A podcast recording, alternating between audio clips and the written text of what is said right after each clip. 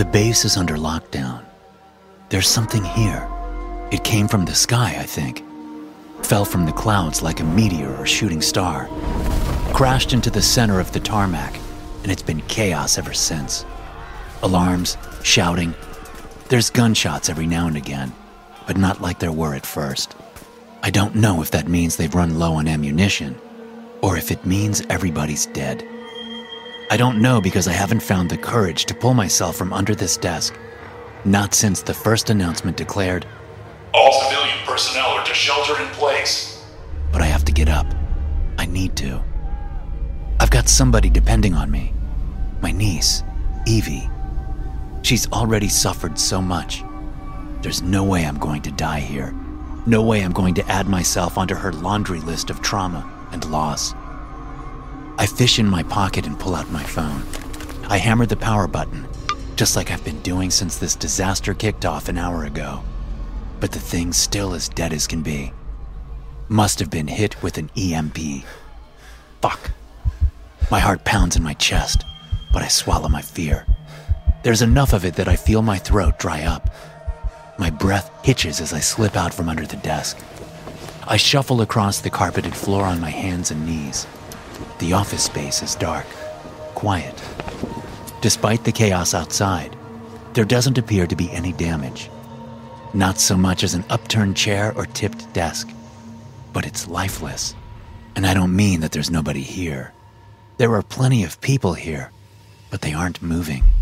They're just standing there, staring at me. My coworkers, fellow paper pushers of the Air Force, all standing scattered across the office area, staring blankly at me. My pulse slows.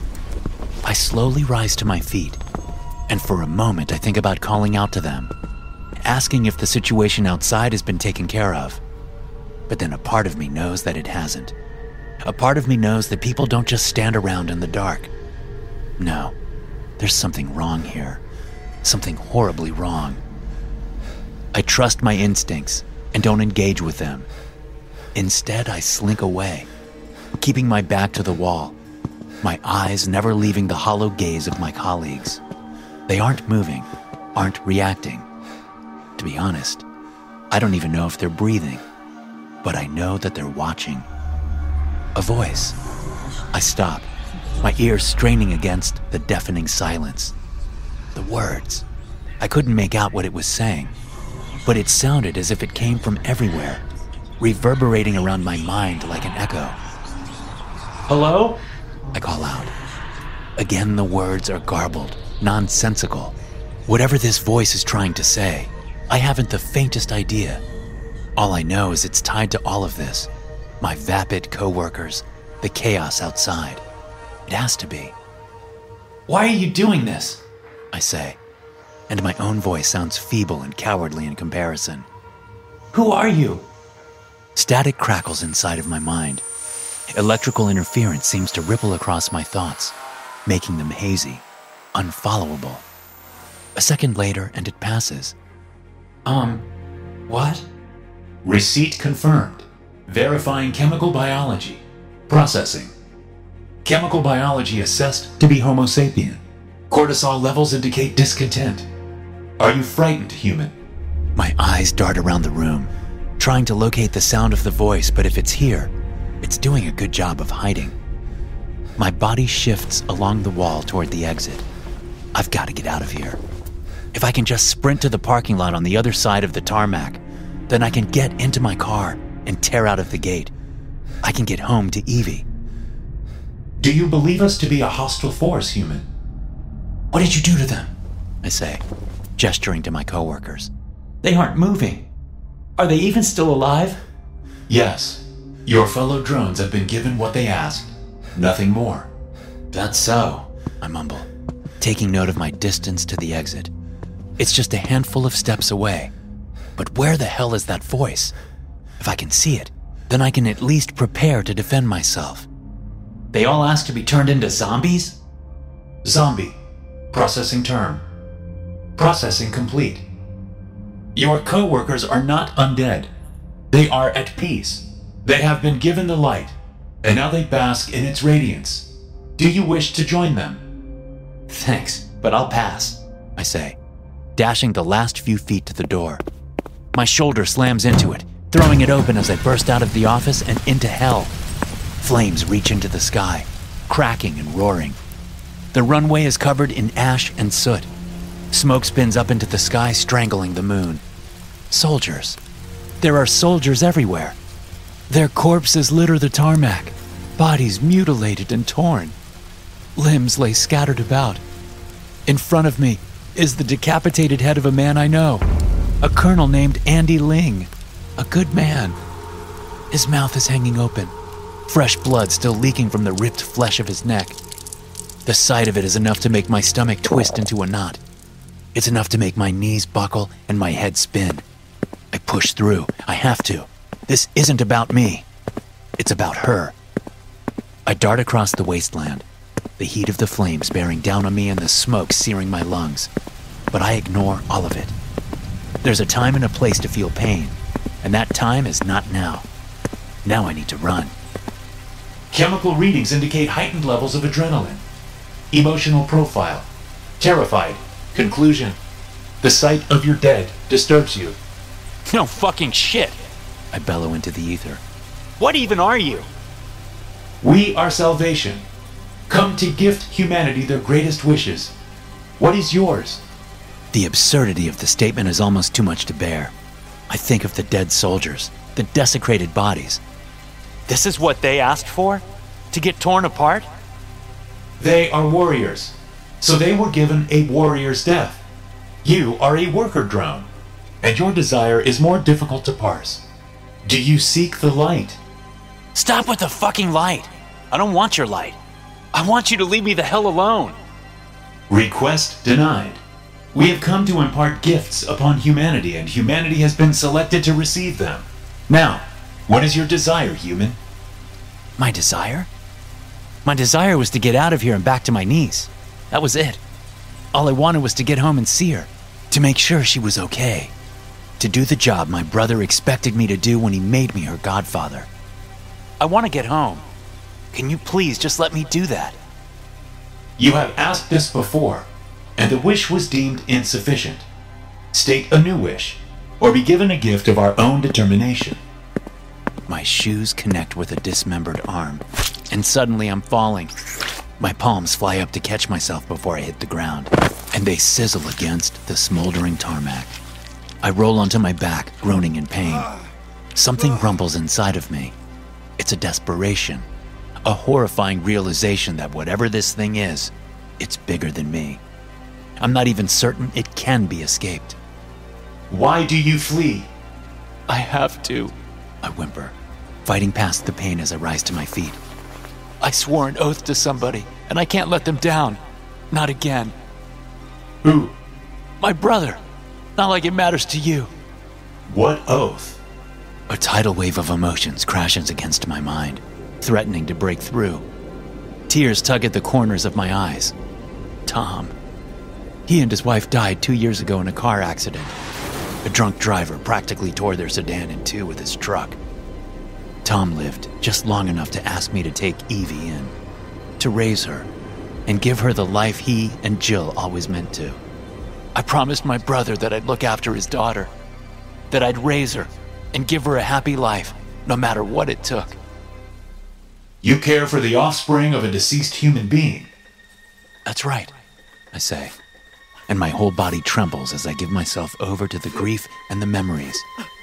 She hardly knew her parents, you know that. They died when she was five years old, and she's seven now. She barely got a chance to know the people who loved her more than anything else in the entire world. And now they're dead. It isn't fair. And now you, some alien asshole, is putting people into comas and tearing soldiers limb from limb. And you think that's helping? That it's what people want? I spit, tears streaming down my cheeks. Go to hell! Love. Processing. Chemical profile. Oxytocin. Feeling of euphoric peace. Connection. Do you wish to be gifted love?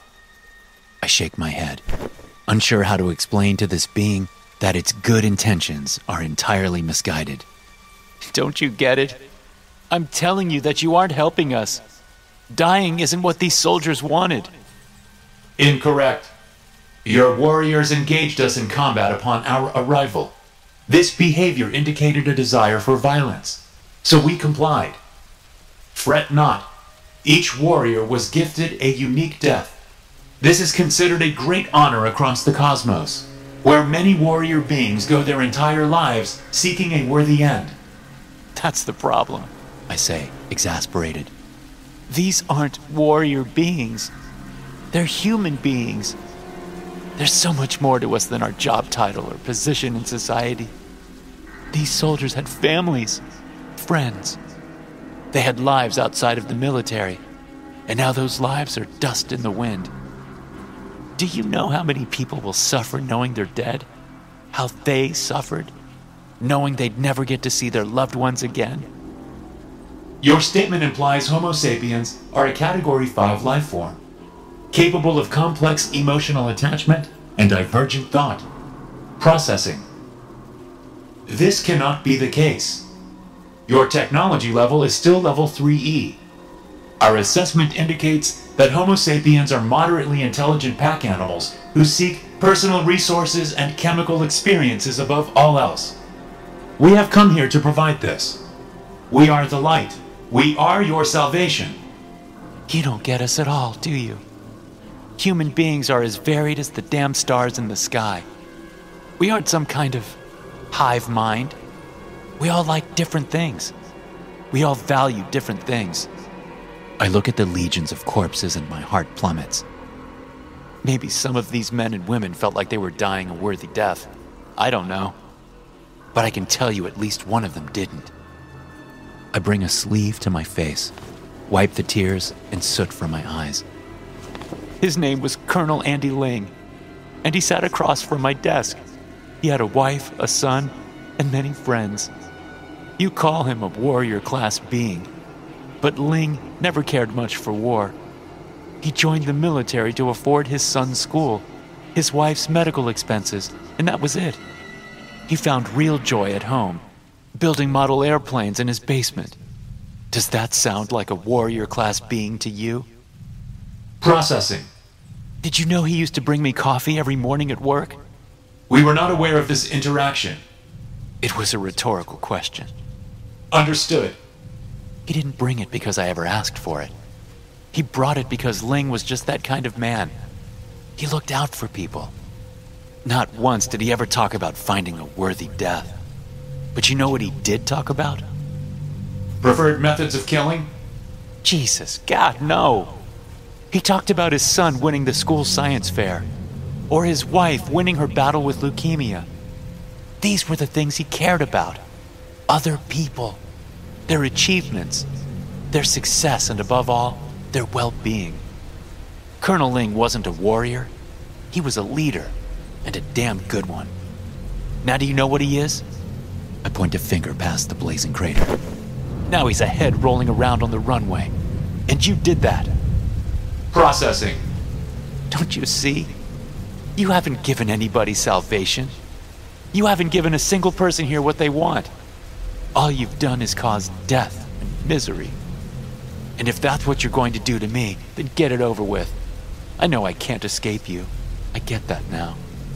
But I've got somewhere to be so I'm gonna at least try and get there. My feet start moving again. I'm wondering how long I've got before this thing starts gifting its nightmares upon the rest of humanity.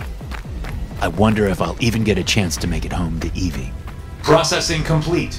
Gift selected. Damn you! I break into a run. Processing salvation. I can't let myself die here. I can't. Evie's already lost her parents. She can't handle losing me, too. It's too much for her. A child can't process that much trauma in so little time. I think about her teacher telling her I'm not coming to pick her up today. That I'll never come to pick her up again because I'm dead. Just like mom and dad. Just like grandma and grandpa. I think of that, and I tell myself no. No matter what, it can't be allowed to happen. I can't let this monster turn me into a mindless drone like the rest of my coworkers, or another corpse on the runway. I can't. Three. Almost there. I see the parking lot dead ahead, a short sprint past the next hangar. All I need to do is get into my car and hit the gas, and I can leave this all behind. Two. I'm gonna make it. I'm gonna make it because I have to. She can't lose another person. She just can't. One. Evie! I jolt awake. There's a click clad of fingers tapping on keyboards. The gentle shuffle of paper being sifted through. A clatter of a mug landing on my desk. Long night? I look up, my vision blurry. My hands find my eyes, giving them a good rub. Ling? Did the coffee give it away? Ling beams me a smile. He dressed in his combat fatigues, a white mug in his grip reading number one dad. Hate to say it though, but I've come for business. You wouldn't happen to have finished the report on the new airframe, would you? I realize it's a day earlier than I'd asked, but I just realized it's Evie's birthday tonight, and you booked tomorrow off. I, um. I look around the office and see my coworkers, military and civilian alike, smiling, chatting amongst themselves. Sunlight fills the room. The windows here are clear, uncovered by smoke and ash. Outside, I don't see any dead bodies, just mechanics working on a jet and a platoon of soldiers running by in PT strip. But how? Earth to Ethan. Ling says, waving a hand in front of my face. He frowns. You sure you're feeling all right? You know you can take a sick day, right? We all need a breather now and again. I shake my head, my mind waking up. No, it's fine. I, uh, I've got them here. I open a drawer on my desk and fish inside of it, pulling out a folder. Got 'em finished a few days ago. Forgot to drop 'em off. Sorry. Ling takes the reports with a grin, giving me a gentle punch on the arm. Superstars don't need to apologize. Thanks for this. He heads back to his desk, but stops halfway to look back at me. You sure you're all right, Ethan? You look like you've seen a ghost. I'll be fine. Just didn't get much sleep last night. Must have dozed off. Well, hopefully the coffee helps with that. He shoots me a wink and heads back to his desk. I watch him go, and my stomach twists as I remember his head rolling on the tarmac, his lifeless eyes gazing up at me, the blood pouring from his severed throat. No way, I mutter, pushing the image from my mind. It was a bad dream, that's all. No sense dwelling on it now. To prove it to myself, I fish in my pocket and pull out my cell phone, punching in a number. I know it's an overreaction, but I need to be sure. Hello? Loondale Elementary. Sharon speaking. How can I help you today? Hi, this is Ethan Rayner. I'd like to speak to my niece, Evie Rayner. Of course, Mr. Rayner. I'll have somebody grab Miss Rayner. Just a moment. There's a shuffle of movement on the other end of the line, followed by what sounds like a call to Evie's classroom. A moment later, and Sharon is back on the line. Evie's just on her way now. Is everything okay? Yes, it's fine. I, uh, just wanted to talk about birthday plans. It was only a half lie. The truth is, we still needed to decide on whether or not she wanted an ice cream cake or regular cake for tomorrow's party. Ah, that's good to hear. It's just you're listed as her godfather in our system. So I got a little nervous that something had happened to her parents. Bless their hearts. The statement catches me off guard. Sharon's worked at the school for years. She knows very well that Evie's parents were killed by a drunk driver a couple years back. Hell, she helped me set up Evie's learning accommodations when it happened. I'm about to speak up and ask if she's feeling all right when a new voice comes through in the background a young girl's. She's asking why she's being called to the office and if it has anything to do with the pumpkin incident. No, no. I faintly hear Sharon say, Your uncle is on the line. He'd like to talk with you. My uncle? Evie says, her voice small. How come? Something about birthday plans, I think. There's the clatter of a receiver changing hands, a muffle of static. Then a voice comes through on the other end, and suddenly the heaviness in my heart vanishes. Uncle Ethan? Hey, Eve. I say with a sigh. Just calling to make sure everything's all right over there. Anything weird happen today? Carving pumpkins, and I only won second place. So that was sort of weird. I laugh, shaking my head. That's too bad. Sorry to hear you didn't take gold. Miss Thatch said you were calling about birthday plans. Yeah, I meant to ask you about Dinner tonight, right? You're still coming? dinner? What a strange thing to ask. I'd cooked her dinner every night for the past two years, so it stood to reason that I'd be at dinner. Of course I'll be there. Why wouldn't I? Well, Dad was saying you've been busy at work and weren't much for parties these days. Parties? Dad? Eve, hold on. What are you talking about? Are you feeling okay? My birthday party! Mom and Dad let me throw one. Don't you remember? We talked about this last week. Halloween themed. Mom's gonna cook intestine spaghetti, and Dad's gonna make eyeballs out of eggs. You're gonna be helping us carve pumpkins. I'm really good at it now, though, so I don't think I'll need much help. Mom and Dad? I run a hand through my hair, suddenly feeling anxious all over again. It had taken Evie a long time to come to terms with her parents' deaths, and now, was she falling into another episode of denial? Evie, are you sure you're feeling okay? Yes! She laughs. Why do you keep asking me that? Anyway, I gotta go. It's almost recess, and I told Raj I'd beat him in a race. He's been telling everybody that he's the fastest kid in second grade, but I highly doubt that because I can run super fast. He's just bragging. Yeah, sounds, uh, sounds great, Eve. Run like the wind. Always do. See you tonight, Uncle Ethan. See ya. The line goes dead. I look absently around the buzzing office, and everything is just as I remember it. Each desk and each person just the way it was before. Except Evie is back to thinking her parents are still alive. Why?